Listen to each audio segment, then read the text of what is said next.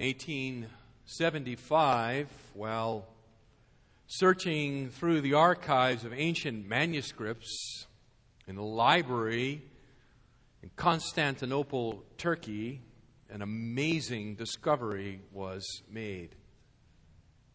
There, amongst ancient and dusty manuscripts, was found particular document dating back to the year 1056 AD. In that document was a copy of an early church handbook, a Greek handbook, the title of which is The Teaching of the Lord to the Gentiles through the Twelve Apostles. It's more commonly known as the Didache. The author of this particular document, author or authors of this document, remain unknown. But archaeologists, their best estimates are that the original of the Didache goes back to the early second century, perhaps as early as AD 120. If that is true, and I believe it is true, then we have, in a very short connecting chain, a document that goes back to just a couple of decades beyond the close of the New Testament. The book of Revelation, written sometime probably around AD 95, if the Didache actually is AD 120, then in two and a half decades, less than one generation, we have this document. It is an amazing archaeological discovery and provides insight into the thinking of the early church in the first decades following the apostolic era. We are able to look into what was church like way back then. What were the issues that faced those early believers a scant few years after the last apostle stopped walking this earth? Reading the Didache is kind of foreign sounding to our ears, removed two millennia from its original composition. But it is fascinating nonetheless. One of the big issues that was facing the early church in those decades following the close of the New Testament was how do you determine who is a true teacher, a true prophet, and who is a false prophet, who is a teacher of false doctrine among the early church? That was a absolutely critical issue. The New Testament had not yet been pulled together in one place at that time. It was still circulating in individual letters. There were parts of the empire that would not have had access even to all the letters at this early date. And so, who is speaking for Jesus Christ and are what they are saying is true was a huge issue for the early church. How do you discern false teachers, false prophets among the early believers. And there is one chapter of the Didache that is given over to this particular topic. It's chapter 11.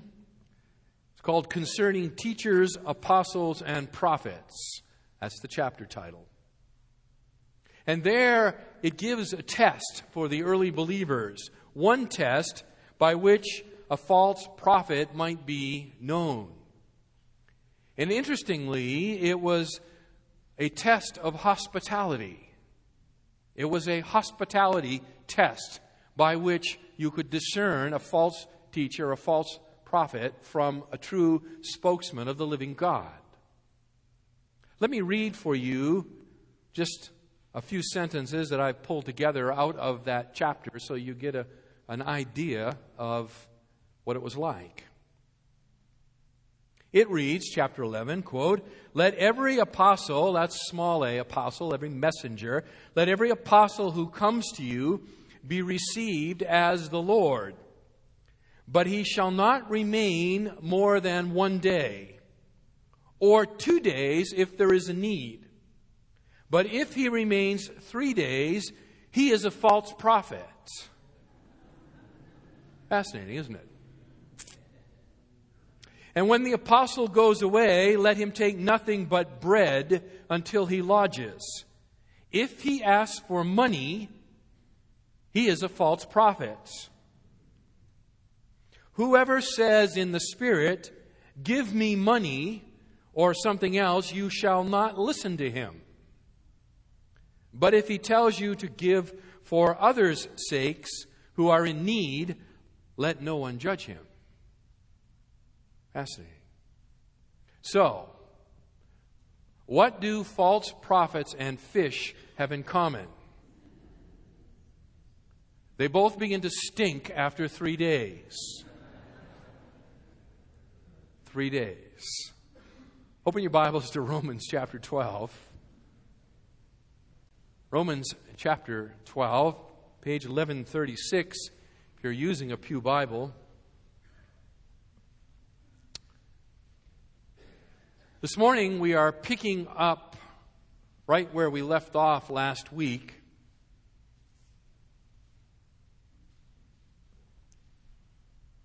In verse 13 of chapter 12. Verse 13 of chapter 12. We left off there. We were only able to look at the first part of the verse. We will finish verse 13 together this morning. But let me read for you, just beginning in verse 9, to pick up a little bit of the context. Paul says, Let love be without hypocrisy. Abhor what is evil, cling to what is good. Be devoted to one another in brotherly love. Give preference to one another in honor. Not lagging behind in diligence, fervent in spirit, serving the Lord. Rejoicing in hope, persevering in tribulation, devoted to prayer contributing to the needs of the saints, and practicing hospitality. Now, we have repeatedly noted here that this section of Romans chapter 12, Paul gives a whole series of short statements with regard to what it means to love. That love is the the natural outworking of the divine within our soul. That is, when the Spirit of God Himself takes up residence within you and I by faith in Jesus Christ, it transforms our life, and so transforms our life that we go from being lovers of self to lovers of others.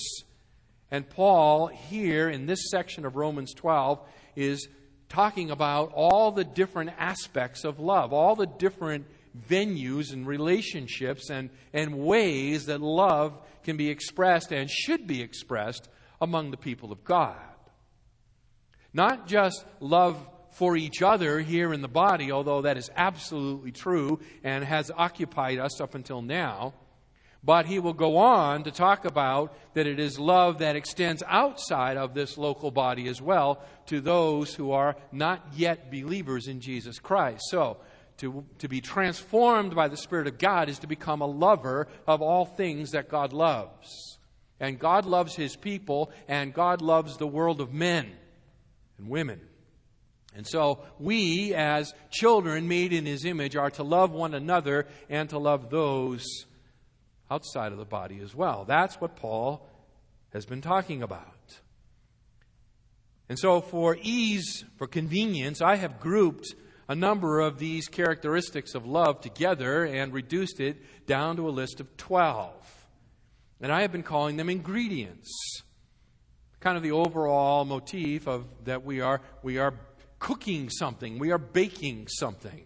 And in order for the recipe to turn out correctly, you need to have the proper ingredients. And so we have called this Paul's recipe for love, and we have boiled these down into a series of ingredients, 12 ingredients for love, and they are listed for you on the back of your bulletin. And so, week by week, we have been examining these various ingredients for Christian love. Last week's ingredient was generosity, the seventh of the 12 ingredients, generosity. And we only had time last week to look at generosity as it related to our wallets. The first part of verse 13, contributing to the needs of the saints. We talked about generosity spawned by the life of God within us through the gospel that has transformed us, results in a generous wallet. And that was what we talked about last week. Well, it's not just our wallets that is transformed, it is our homes that are transformed as well. And that's the topic before us this morning the transformation of our homes. A generous love shows up in the wallet and it shows up in the home. It shows up in the home. Practicing, verse 13, hospitality is the point. Practicing hospitality. So, as we look at that short little clause they are practicing hospitality, there are three very challenging truths that I want to draw out for us this morning out of that short little statement. Three very challenging truths regarding hospitality so that we will grow in this area of generosity. So that we will become a generous people, not just with our wallets, but with our homes as well. That's where we're going. Are you ready? All right. The first challenging truth with regard to hospitality is that it's not optional. Hospitality is not optional. It's not optional. The practice of hospitality has been and still is in many, many parts of the world a very valued practice. It is a very highly valued practice.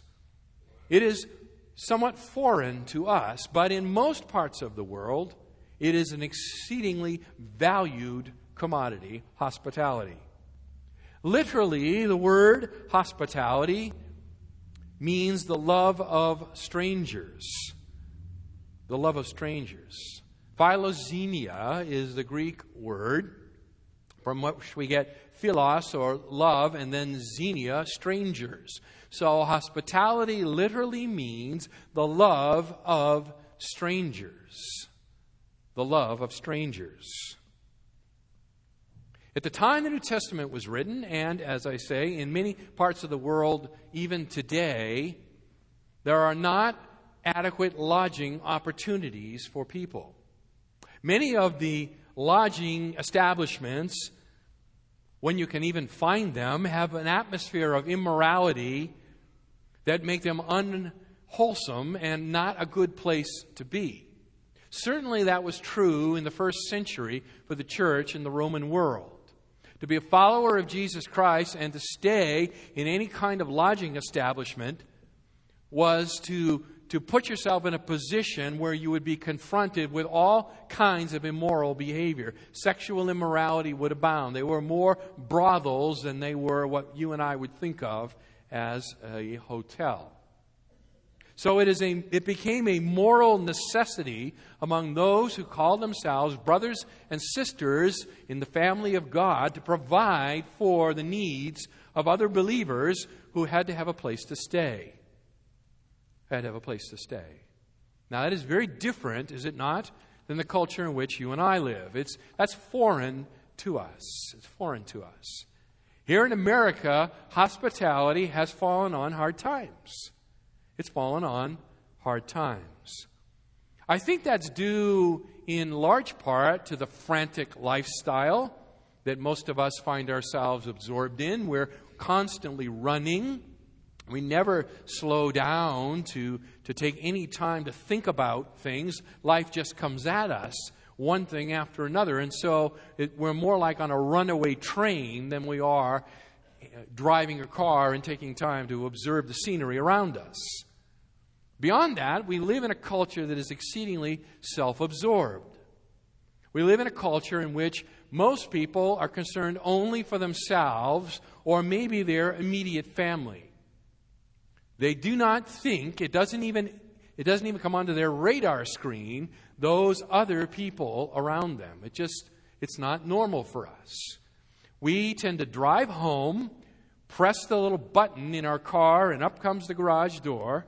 In we go. We press the button. The garage door comes down. We enter into the house through the side door from the garage, and we don't go back out again. And if we do go out, we go into our backyard that is surrounded by a massive fortification on which there are machine gun turrets and barbed wire, right? You might see your neighbor when you put the trash out, but probably not because you do it after dark or early in the morning. We live in a very self absorbed kind of world. We do not intersect with our neighbors very often at all. Very, very self absorbed. Beyond that, there is a spirit of individuality that kind of prevails in our culture. Right? The rugged individualist. Who's our hero? It's the Western cowboy type who doesn't need anybody, right? They ride off into the sunset completely self contained. That is the, the American icon of a successful man. And so we live in this individualistic culture. We live in a, in a culture in which we're self absorbed. We live in a culture that is frantic. And so we live in a culture that is the idea of slowing down and extending hospitality in a biblical sense is right off the radar screen. It doesn't even occur to us. But that does not get us off the hook. Because as far as the scriptures are concerned, hospitality is an important virtue. The Bible puts a very high value on this expression of Christian love. A very high value. And it urges it upon all those who know and love the Lord Jesus Christ and who have been transformed by the indwelling power of His Holy Spirit. Hospitality is not optional. It flows from a transformed life. Earlier in this chapter, beginning in verse 1, be, be reminded here, after recounting in chapters 1 through 11 the power of the gospel to transform the human life, to regenerate someone who is dead in trespasses and sin, alienated from God, hostile towards God, no interest in the things of God, the gospel will enliven and transform such an individual through faith in Jesus Christ and make them into a new person. And Paul says that based on that theological reality, we are to live in a certain way. And so he says, I urge you, therefore, brethren, by the mercies of God, the mercies of God referencing back to the gospel just presented, that you present your bodies a living and holy sacrifice acceptable to God, which is your spiritual service of worship. And do not be conformed to this world, but be transformed by the renewing of your mind, that you may prove what the will of God is, that which is good and acceptable and perfect. So we live in a culture and in a world in which hospitality is alien, foreign, not even on the radar screen, but the Apostle Paul says, You are not off the hook. I am not off the hook. Just because our culture doesn't endorse this, just because our culture doesn't promote this, just because our culture doesn't encourage this, does not alleviate our obligation for it. We are not to be conformed by the American culture. We are to be transformed by the renewing of our mind as we intake massive quantities of the Word of God. It will transform the way we see reality. And that transformation, back to verse 13, will result in a love of strangers. A love of strangers. Now, this statement about hospitality is not unique to Romans chapter 12. Actually, there are a number of places in the New Testament in which hospitality is urged upon the people of God.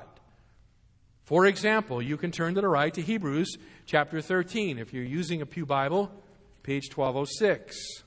Hebrews chapter 13 and verse 2.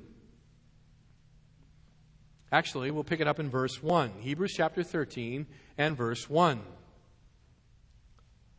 Page 1206. Let love of the brethren continue.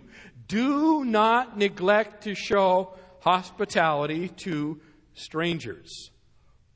Do not neglect to show hospitality to strangers. Let love of the brethren continue. Turning back to your left to 1 Timothy chapter 5, 1 Timothy chapter 5, page 1188.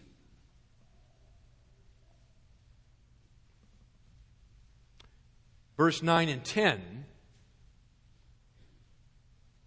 1 Timothy 5, verses 9 and 10, speaking here about who among the body that are widows are qualified to be enrolled upon the welfare rolls of the church. That is, that the church will undertake to provide their financial needs for the rest of their natural life. What kind of widows qualify for that kind of responsibility. And Paul lays out a number of requirements here, but in verse 9, he says, Let the widow be put on the list only if, and then I want you to drop down to verse 10, in the middle of the verse, if she has shown hospitality to strangers. Do you see it? She may only be enrolled and become the permanent financial obligation of the local body provided she has a life that has been characterized by a love of strangers. By a love of strangers. 1 Timothy 5:10. Turn to your right all the way over to 3 John. 3 John, page 1223.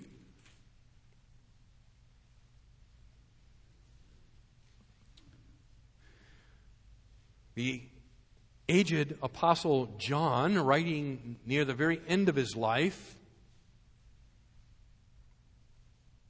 writing to a friend by the name of Gaius, you see him in verse 1, Gaius, he has something very interesting to say with regard to hospitality. Beginning in verse 5, he says, Beloved, Gaius, you are acting faithfully in whatever you accomplish for the brethren, and especially when they are strangers and they bear witness to your love before the church. The point is that when they come back to the church that has sent them out, they speak about your love, Gaius. And you will do well to send them on their way in a manner worthy of God. For they went out for the sake of the name, accepting nothing from the Gentiles. Therefore, we ought to support such men that we may be fellow workers with the truth. What John is commending Gaius for is that when traveling church planters, traveling evangelists, traveling missionaries were passing through that area, Gaius opened up his home to them and demonstrated to them Christian hospitality and provided for their needs, sending them out along their way with sufficient financial resources to get them to their destination. He was showing real and practical hospitality or love for strangers, and he is commended for it. 1 Timothy chapter 3 is an interesting statement on hospitality. 1 Timothy chapter 3, page 1187. 1 Timothy chapter 3 is a statement that speaks about the character qualities of an elder or a deacon. Who is qualified to give spiritual leadership among the people of God? What will a mature man of God look like? Not a perfect man, but a mature man, a man who is making progress in his Christian faith. What will it look like? A man to whom other believers, newer believers, younger believers can look up to and say, I want to follow them as they are following Jesus Christ. What will their life be characterized by? And the Apostle Paul gives us here in chapter 3 and verse 2, where he says, An overseer, an elder, must be above reproach. He must be the husband of one wife, temperate, prudent, respectable, and notice this, hospitable. He must be hospitable. A man who is not hospitable is not yet mature enough to give leadership among the people of God. It is one of the qualities or characteristics of his life that must be in place. You can turn over to Titus chapter 1, page 1193. where Paul says the same thing. Titus chapter 1, verse 7, and then leading into 8. The overseer must be above reproach as God's steward, not self willed, not quick tempered, not addicted to wine, not pugnacious, that is, not a striker, not fond of sordid gain, but first characteristic in a positive way listed is what? Hospitable. He must be hospitable. He must be a lover of strangers. Loving strangers, beloved, is a practical, tangible expression of a transformed life. We say we follow Jesus Christ. We say He has saved us from our sin. We say that He has changed us. And Paul would say, Show me the change in a life that now loves strangers. Loves strangers. Because then you will be modeling the life of Christ living within you, a hospitable life. Loving strangers, let me just say this to you loving strangers is not a spiritual gift. Hospitality is not a spiritual gift. It is not something that some people have and other people do not have. It is the outworking of the Spirit of God within us who has transformed us, but it is not just for a few, it is for everyone. It is for everyone. It is not a spiritual gift, it is a spiritual duty. It is a spiritual duty that is motivated by a transformed life. So, the first challenging truth with regard to Paul's statement here on hospitality is that hospitality is not, you fill it in, what? Say it to me again. It is not, one more time, it is not optional. It is not optional. Secondly, hospitality is not passive. It is not passive. Now, this is where it starts to get even more challenging. First, it's not optional, but now it's not passive. Look again, Romans chapter 12, verse 13, practicing hospitality. Dioko is the Greek verb. It's translated here practicing, and that's too bad because that's a, that's a weak sauce translation. That's an under translation of this verb. It means pursuing or chasing after. Dioko, to pursue or to chase after, like one would chase down wild game in order to slay it or capture it. Like one would chase down their enemies. It is a very active word. It is not a passive word, it is an active word, it is an aggressive word. So when Paul says that we are to be practicing hospitality, or at least the NASB translates it practicing hospitality, I'd rather they said it straight up chasing after hospitality. That's what we're talking about.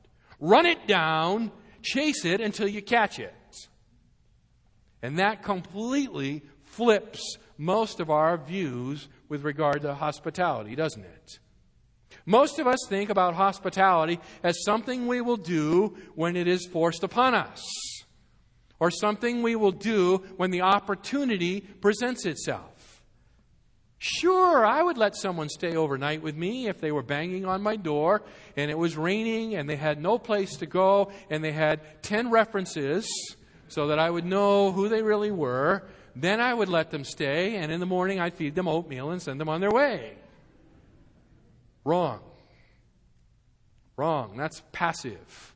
That's the passive approach. Paul says we are not to be passive. We are not to wait until someone knocks on our door.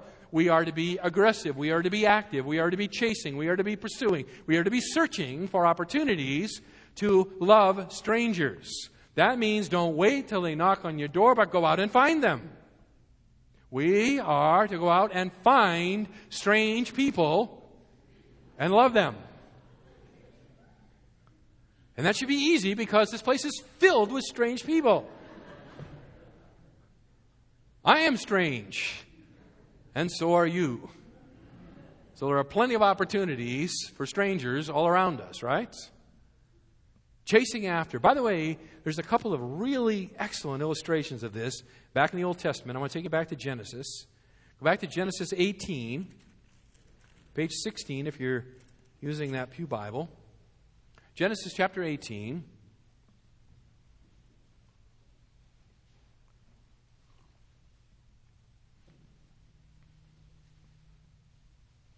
The idea of chasing after hospitality. Genesis chapter 18, verse 1, page 16. Now the Lord appeared to him, that is Abraham, by the oaks of Mamre, while he was sitting at the tent door in the heat of the day. And when he lifted up his eyes and looked, behold, three men were standing opposite him.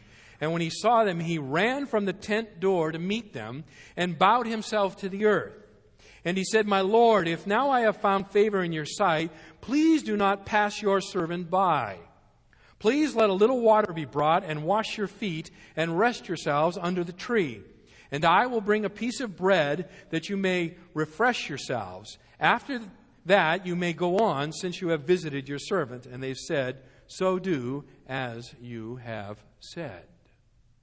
So, Abraham, the picture is he sees these strangers, and he immediately, when he sees them, he rushes out to them and invites them to come get out of the heat of the day, rest, let me give you something to eat, let me refresh you, let me minister and care for your physical needs, let me love you. Let me love you.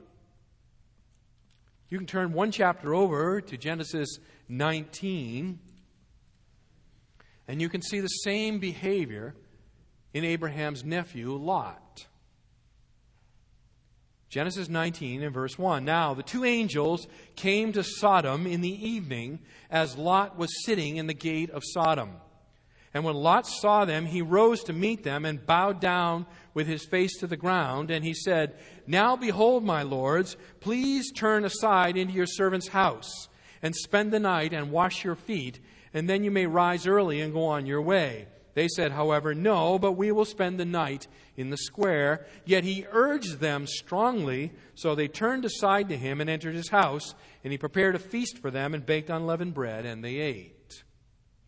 So both Abraham and his nephew Lot are classic illustrations for us of what does it mean to pursue hospitality, to chase after hospitality. The opportunity, they went for it. They went for it. By the way, I'm going to use this opportunity to clear up one misunderstanding that many people have over in Hebrews 13. So go ahead and turn back there. I can't resist this, so I'll do it anyway. Page 1206. We'll just straighten out your New Testament theology a little bit here. Hebrews chapter 13. Did I say 6? If I said 6, that was an error. Hebrews chapter 13, page 1206. That's what it is. Hebrews 13, page 1206. The writer of the Hebrews says, Let love of the brethren continue. Do not neglect to show hospitality to strangers, for by this some have entertained angels without knowing it. The reference is to Abraham and Lot and a couple of others. Gideon's parents, or Gideon himself and the parents of Samson, also entertained angels unaware by showing hospitality. So, every time you show hospitality, do not expect that it's an angel. In fact, I would suggest to you that it is exceedingly unlikely that you will ever entertain a, an angel in human form. This is a reference to a historical reality that occurred, okay? So some entertained angels unaware. Okay, good. We've cleared that up. Now, back to Romans 12. Hospitality is not passive. It's not passive. And you know, as we reflect on that reality, that statement, something else comes to mind. I think it's also important to point out that hospitality in the scriptures is primarily a male issue. Let me say that to you again. Hospitality in the scriptures, in the Word of God, is primarily a male issue. Gentlemen, do I have your ears? Hospitality is your responsibility. In fact, there is only one place in the New Testament where hospitality is explicitly spoken of as a female issue and we just read that together. It's 1 timothy chapter 5 verse 10 with regard to what? Widows who do not by definition have what? That's it. Brilliant. They do not have a husband okay so with the exception of widows who do not have a husband Hospitality is primarily a male issue. It is a requirement for elders and deacons. It is a requirement for elders and deacons. What am I saying? What I'm saying is that as men, it is important for us to lead out in our homes with regard to the issue of hospitality and not to put it upon our wives to do this. Gentlemen, if your home is not hospitable, it is because you are not hospitable. Let's just say it like it is. If your home is not hospitable, it is because you are not hospitable. It is not your wife's problem. It is not your wife's fault. It is up to you to be and cultivate an attitude of hospitality first in your own heart and then to shepherd your wife and your children so that you set an aroma in your home of hospitality. It is a male issue. And it is not passive, it is aggressive, it is active. It is active. Hospitality is an outworking of generosity. Is that right? Now, what the text says, it is the outworking of generosity. If you, gentlemen, are not in a hospitable home, then you are deficient in the area of hospitality and generosity. The virtue that you should be cultivating is somehow deficient. And you need to work on that.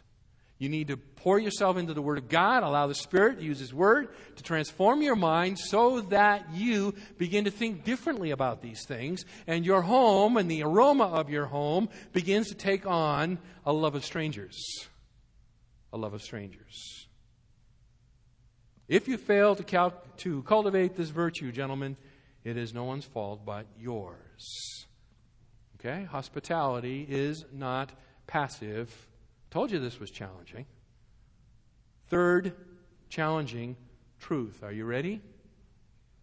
Hospitality is not optional. Hospitality is not passive. And hospitality is not easy. It is not easy. It is not easy. 1 Peter chapter 4 and verse 9. Page 1214. 1 Peter chapter 4 and verse 9 has an amazing statement with regard to hospitality. 1 Peter chapter 4 verse 9.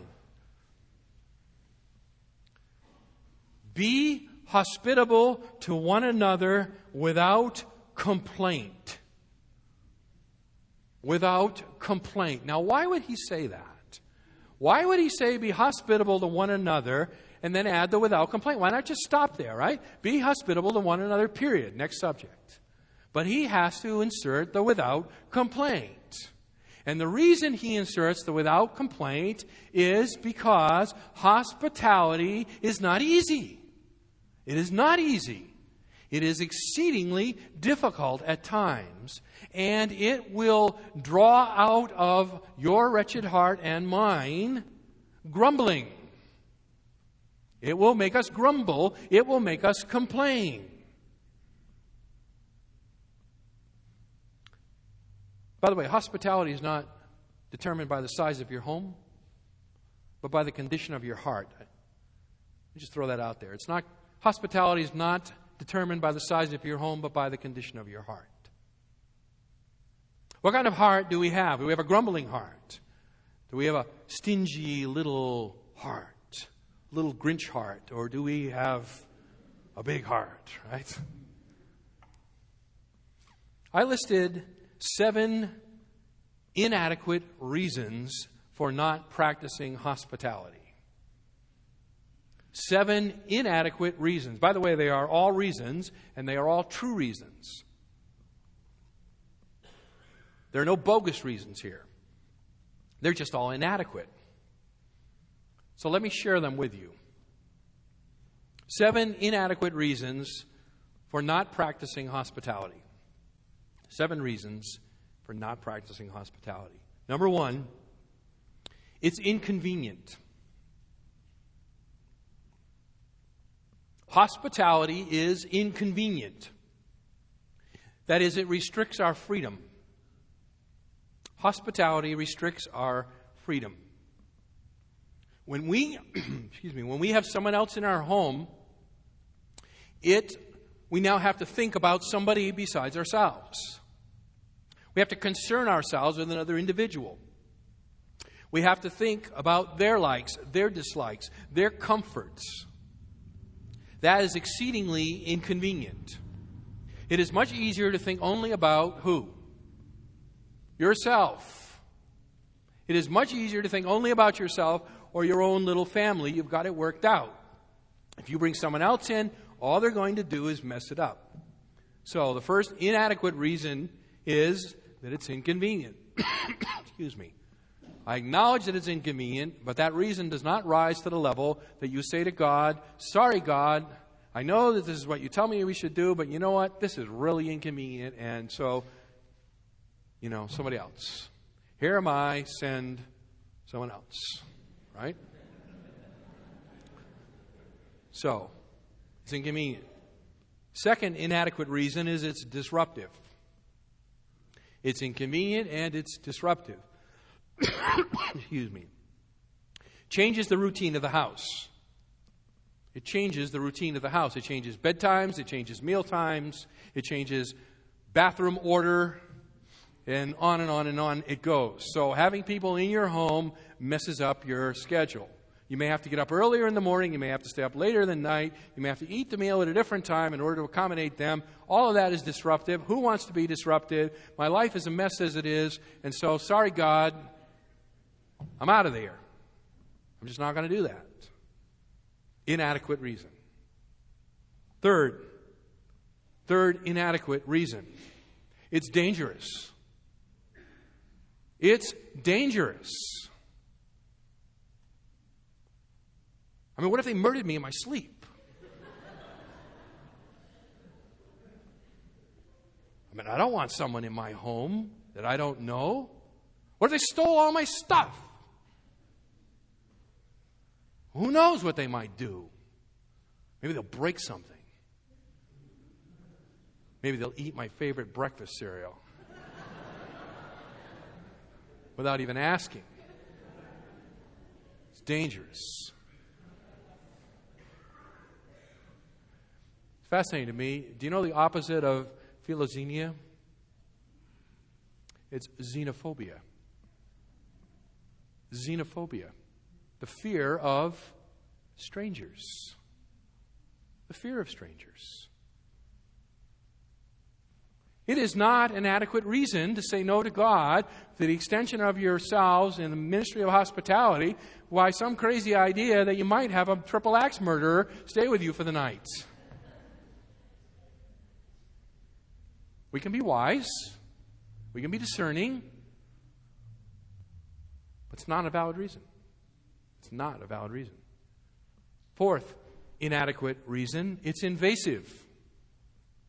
It's, an, it's invasive. There's a loss of privacy, loss of, of my own personal space. You're going to see me like I really am.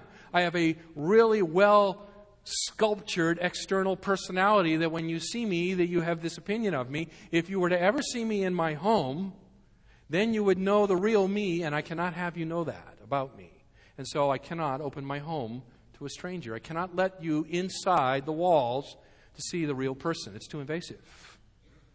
You might find out that I'm really a sinner. And we can't have that now, can we?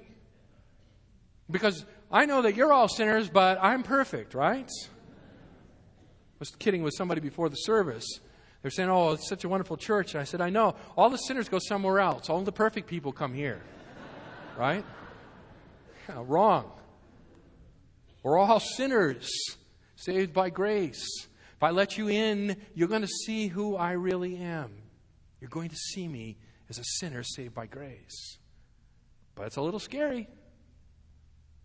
It's a little scary. Sometimes I get grumpy when I'm tired. And I have to learn to deal with it. So it's an inadequate reason to say that it's too invasive. Fifth inadequate reason it's expensive. It's expensive. It's going to lead to higher utility costs. It's going to lead to more food bills, and I can't have that. So it's too expensive. Inadequate. Put more water in the soup. And the problem is, for most of us, is we confuse entertainment and hospitality. See, when it's entertainment, you're seeking to impress them. So out come the best dishes and the gourmet menus, right? Stressed out. I have to cook this really gourmet menu. That's entertainment. That's not hospitality. Hospitality is the love of strangers, inviting them into your life to partake with you of whatever the Lord has provided you. And seriously, that means more water in the soup, put some water in it. Be, trust the Lord. Be amazed at what He might do as He would stretch your food budget in true hospitality. So, expense is not an adequate reason. It doesn't reach the threshold where you can say, God, you know, I know it's for everybody else, but you see, you've made me so poor that I can't possibly feed one more mouth today. Wrong. Wrong. Sixth, inadequate reason. It's humbling. It's humbling. It requires me to serve other people. And I don't want to serve anybody else. I'm tired of serving other people. I want to be served. The problem is that Jesus said that even the Son of Man did not come to be served, but to serve and to give his life a ransom for many. So it's a humbling experience, and God wants it to be that way. So it's not a valid reason to say that I can't show hospitality because it's too humbling. It requires me to serve people, and I don't want to do that. Seventh and final inadequate reason is I don't know how. I don't know how? Well, after the next few more minutes, you will. And so this reason will be removed as well. We must begin small. We begin small. But we must begin. We must begin. We don't learn to run before we learn to walk. We don't learn to walk before we take baby steps. Is that right? So if you don't know how, listen up. And I'm going to outline for you some baby steps that will lead to a walking and running mature gait as a lover of strangers. You ready? Here they are. Six suggestions for you as to how to begin. Very simple. First, look around FBC this morning for a new face and invite them home to your house for lunch. It's a very simple thing to do. Invite them home for lunch to your home. You may want to plan ahead and do that next week, or you may be bold and try it this week. Just jump into it. But look around, find someone you don't know, take the risk of going up and introducing yourself, ask them how long have you been coming, and they tell you 10 years, and you say, Pleased to meet you.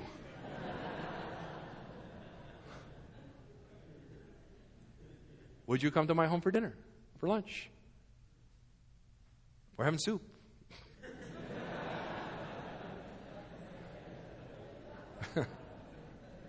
so look around for a new face at FBC, invite them home for a bowl of soup, all right? That's the easiest way to begin. Second, Look around for college students or military personnel that are here in the body and have no place to go after church. They have no home to go home to. They go back to a, to a dreary dormitory room and eat that disgusting cafeteria food. Invite them into your home and befriend them, talk to them, give them some loving. Okay? College students or military personnel, reach out to them. Extend yourself to them for the afternoon. All right, here's the next one. It's a little more challenging. In your bulletin, you have a save the date for the IFCA men's conference Faithful Men's Conference. We are hosting it here at Foothill Bible Church, May 21st and 22nd. It begins at 4 o'clock, something like that. 6 o'clock, 4 o'clock. It begins sometime between 4 and 6 o'clock with details coming on Friday afternoon. That's what happens when you go off your script, you know. Sometime Friday afternoon, right around that time it begins, there'll be a session Friday evening, and then people will need a place to sleep, and they'll come back Saturday morning.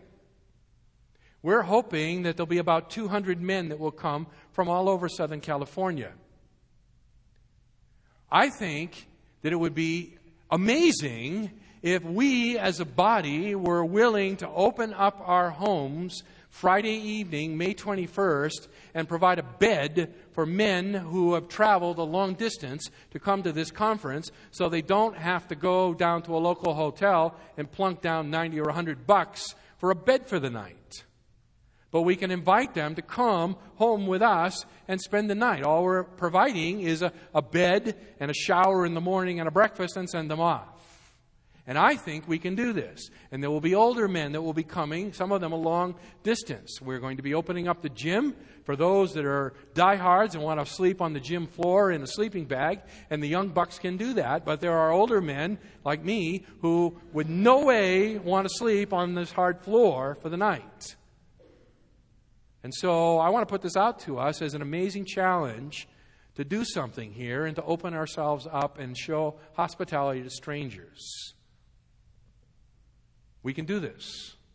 We can do this. So if God moves in your heart and motivates you in this way, then we want you to notify the church office that you're willing to open your home and you can accommodate one, two, or three, whatever, whatever the Lord has blessed you with. Some, you know what? Some of us have really big homes.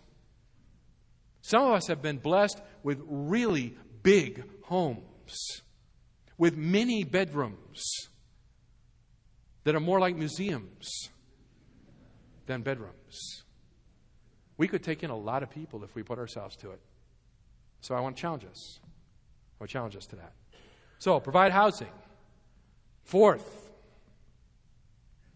a fourth way you can make progress in the area of hospitality is there are certain members of the body here who travel a long distance to be with us on a Sunday morning. They drive a long way to be with us. And there are certain weeks of the month for example, when neighborhood ambassadors happens and prayer meeting in the evening, in which they would love to stay and be part of the neighborhood ambassadors and, and the prayer meeting, but they have this time gap between the close of service and 3 o'clock when neighborhood ambassadors starts, and they have no place to go. They have no place to go.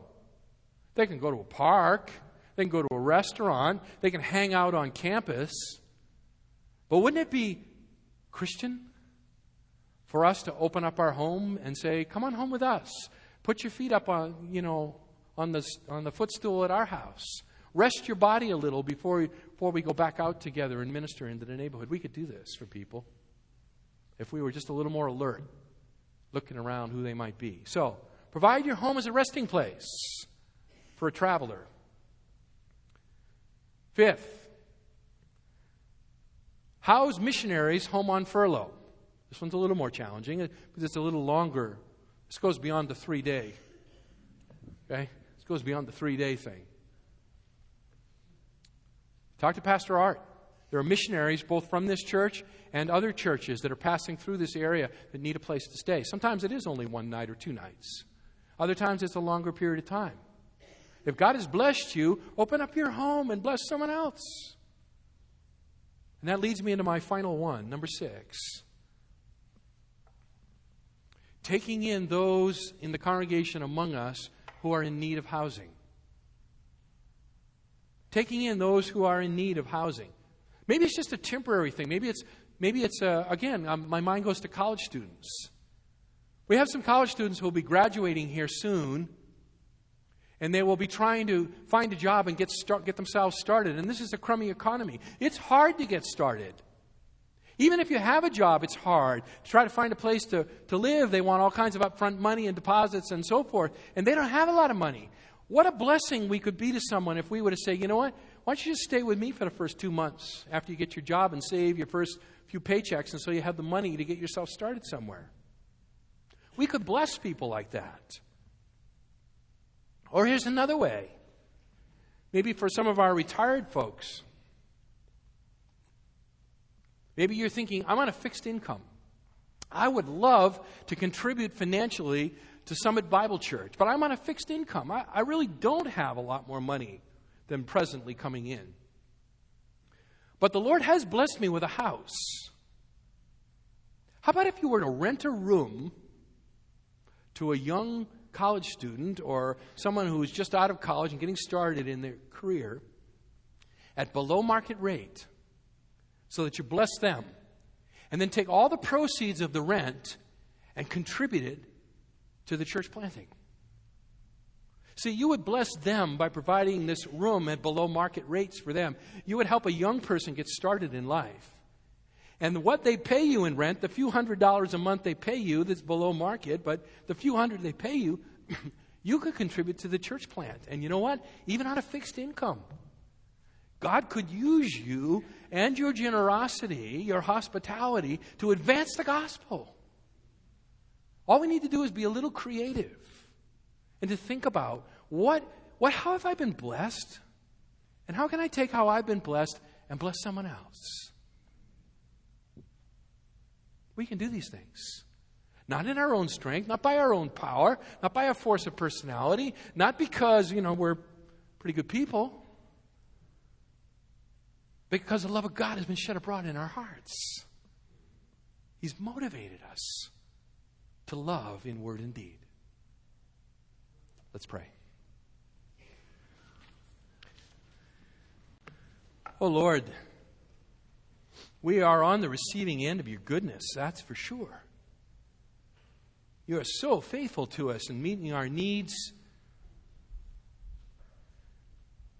And beyond that, our Father, you've made us all wealthy. When it comes to the rest of the world, our Father, we, we're a wealthy people. We may not be wealthy in the world's eyes here in Southern California, but Father, we still have a lot. And to whom much has been given, much is required. And so, Father, I pray that you would transform us. Pray you would transform me, Lord. That the love of Christ would so control me, so overwhelm me, that I could shine that love to others by extending myself in hospitality. Oh Lord, I pray for my brothers and sisters here this morning and ask you to work in their hearts too. Father, may you do something amazing here at Foothill Bible Church that would cause people's ears to buzz as they hear what the Spirit's doing among us. Not for our glory, but for yours. We pray in Jesus' name. Amen.